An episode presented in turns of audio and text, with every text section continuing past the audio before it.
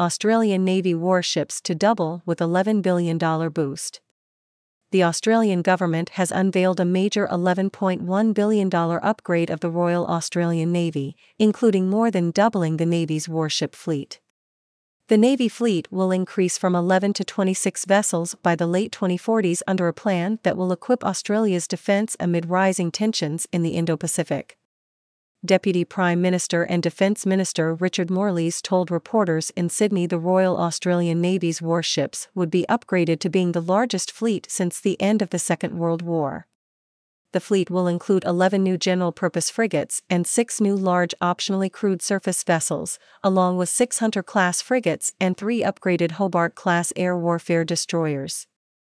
Right now, the Royal Australian Navy has 11 warships.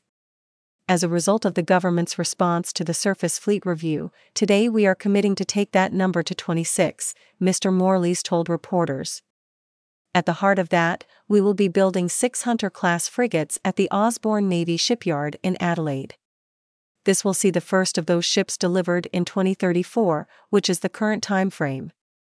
We are also announcing today that we will procure a new general purpose frigate, of which we procure 11. And this will be a new class of ship for the Royal Australian Navy. The six remaining Anzac class frigates, with the two oldest ships, will be decommissioned in line with their planned service life.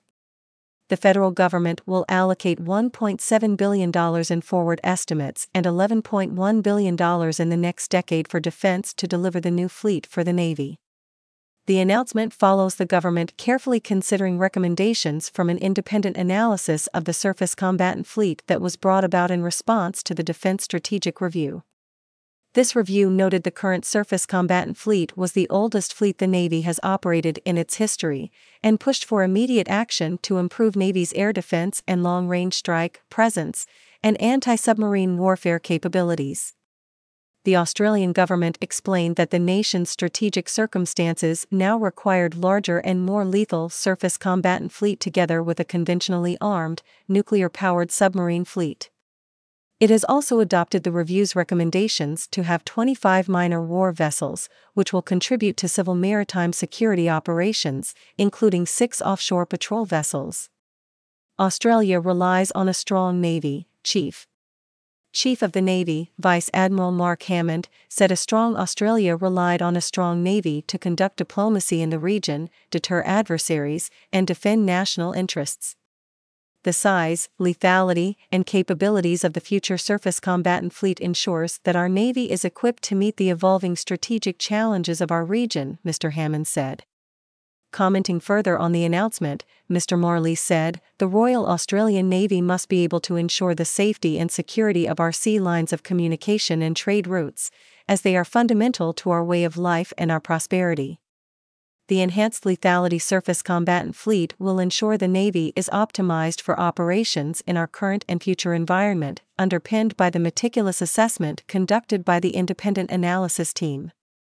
Australia's modern society and economy rely on access to the high seas, trade routes for our imports and exports, and the submarine cables for the data which enables our connection to the international economy. Defense Industry Minister Pat Conroy said that significant advancement in Navy capability required a strong, sovereign defense industry. This plan ensures Navy's future fleet can meet our strategic circumstances by delivering a larger and more lethal fleet sooner, and secures the future of naval shipbuilding in Australia, supporting 3,700 direct jobs over the next decade and thousands of indirect jobs for decades to come, he said the Hunter class frigates will be built at the Osborne shipyard in South Australia, and Hobart destroyers will also be upgraded at this location with the latest U.S. Navy Aegis combat system. Eight new general purpose frigates will be built at the Henderson Precinct in Western Australia, amid consolidation of the location in Western Australia. The government said the design of Navy's future fleet will provide an ongoing pipeline of work to the 2040s and beyond. Mr. Marles recently traveled to the United States and United Kingdom to discuss the AUKUS partnership and pathways for the purchase of nuclear powered submarines. The announcement follows criticism from Shadow Defence Minister Andrew Hastie that Labour had not been serious about Australia's defence strategy. Since last year, for example, with defense, Richard Marles has not been able to secure any new money for the defense force. We have a deferral of tough decisions, he said. There's still no defense strategy for this country, which is the most important thing and anchors all your decisions your budgetary expenditure, the capabilities that you acquire, the amount of people that you put against different capabilities we still don't have a defense strategy, and we still don't have a decision. After five months from the Deputy Prime Minister receiving the brief, we still don't have a decision on the Surface Fleet Review, and we now have a recruitment and retention crisis in the.